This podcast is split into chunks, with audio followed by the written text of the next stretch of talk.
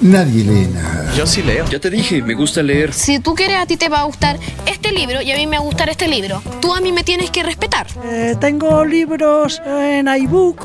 Me gusta leer. Leedores de libros son genios. Bienvenidos, bienvenidas y bienvenidas a una nueva emisión de Volumen, un espacio de difusión de las obras de escritores y escritoras contemporáneas. Hoy estoy grabando este episodio en mi casa, puede ser que por eso escuchen mi voz un poco más rara de lo que se escucha habitualmente, que además entre algún sonido por la ventana, porque la ventana está muy cerca y de la calle y a veces entran los ruidos de los colectivos y de algún auto o moto. Sabemos que tenemos que cumplir con las disposiciones del gobierno para poder cuidarnos entre todos, entre todes.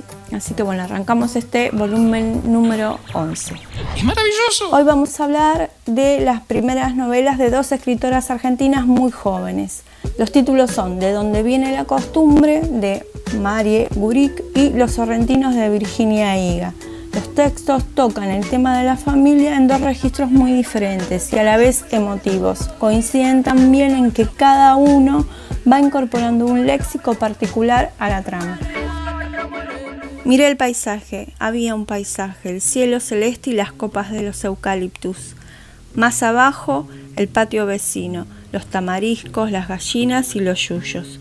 Una montaña de arena cuidada de la lluvia bajo bolsas de consorcio. Eso también miré y también era paisaje. Un tambor de aceite, paisaje. El galponcito, techo de chapa, paisaje. Las bicis, paisaje. La soga para la ropa, paisaje nuestra pelota embarrada que se había escapado por el paredón, paisaje, todo paisaje, el cachorro del vecino que corre todo lo que le da el largo de la correa hasta que la soga lo ahorca y le tira el cuerpo hacia atrás, paisaje. Ahora lo tienen atado, pero otras veces anda suelto. De esas veces al principio se venía a torearnos, pero lo atajábamos con pan con dulce hasta hacerlo amigo. Ahí aprendimos su nombre que él sí tiene uno, no como las gallinas. Se llama Frodo y todo negro que era.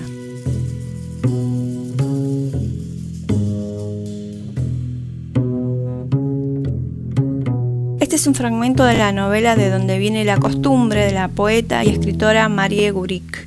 El libro cuenta la historia de una familia de clase trabajadora que se convierte al evangelismo. La trama se va tejiendo con una voz narradora en tercera persona y con las voces de la pareja, Elena e Ismael, y uno de los tres hijos chiquitos, Manuel.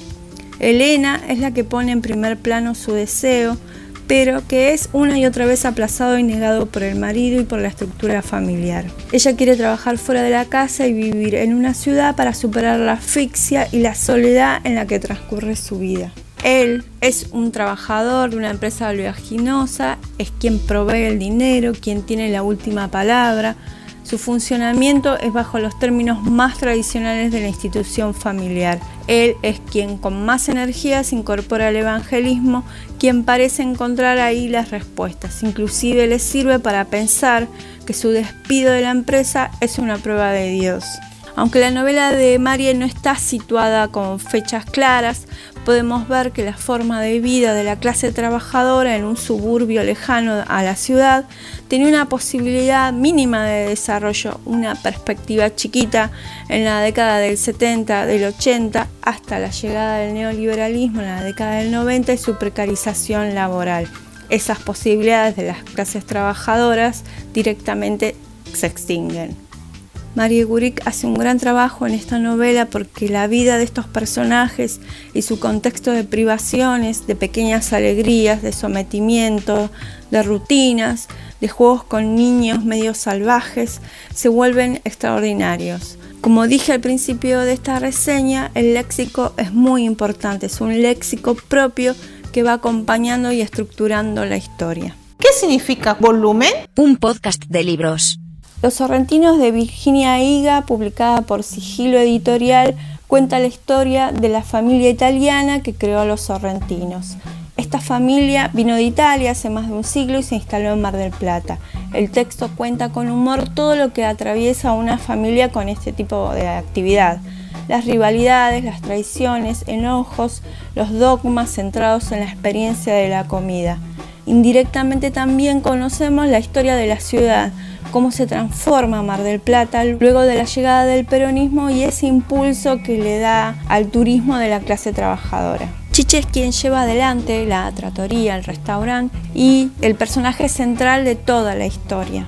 También en este texto hay un léxico particular, expresiones como catrollo, catroya, chinazo, milladura, papoya, se aplican a gusto de protagonista. Les leo un fragmento de Los Sorrentinos para que escuchen el tono que usa Virginia Higa para hablar de esta familia. El menú de la tratoría tenía aspecto de libro tapizado en cuero y era todo un misterio para la familia. El chiche no dejaba que nadie lo mirara para pedir. Hacerlo habría sido considerado una ofensa, una actitud de forastero, de profano. Se pedían solo los platos conocidos y se suponía que la familia conocía todos los platos que se servían en el local. Si surgía una duda sobre los ingredientes de una salsa o una preparación, había que preguntarle a los mozos o al chiche mismo, que aprovechaba la oportunidad para hacer comentarios sobre la historia de las recetas. Contaba, por ejemplo, que sus abuelos de Sorrento, cuando eran jóvenes y todavía no se habían convertido en hoteleros, habían sido cocineros del último rey de Nápoles, antes de que Garibaldi lo derrocara en las batallas por la unificación de Italia. Ese rey era amable y de carácter suave y le encantaba la comida. Su nombre era Francesco II, pero lo llamaban el rey lasaña. En realidad, quien lo llamaba así era su padre, un hombre prepotente y severo, que con ese trato humillante lo había hundido políticamente, porque al rey Laza, con ese apodo, nadie lo respetaba. Al Chiche le gustaba contar que Francesco adoraba tanto las pastas que cuando terminaba de comer pasaba el pan por el plato para no perderse ni una gota de salsa y se relamía los dedos incluso frente a los invitados oficiales de la corte. Final de este capítulo de volumen, cuídense, cuidémonos y háganle caso a Jorge. Seguime en Twitter que tengo Twitter y seguime en Instagram que tengo Instagram. Lo que usted estaba haciendo se llama leer.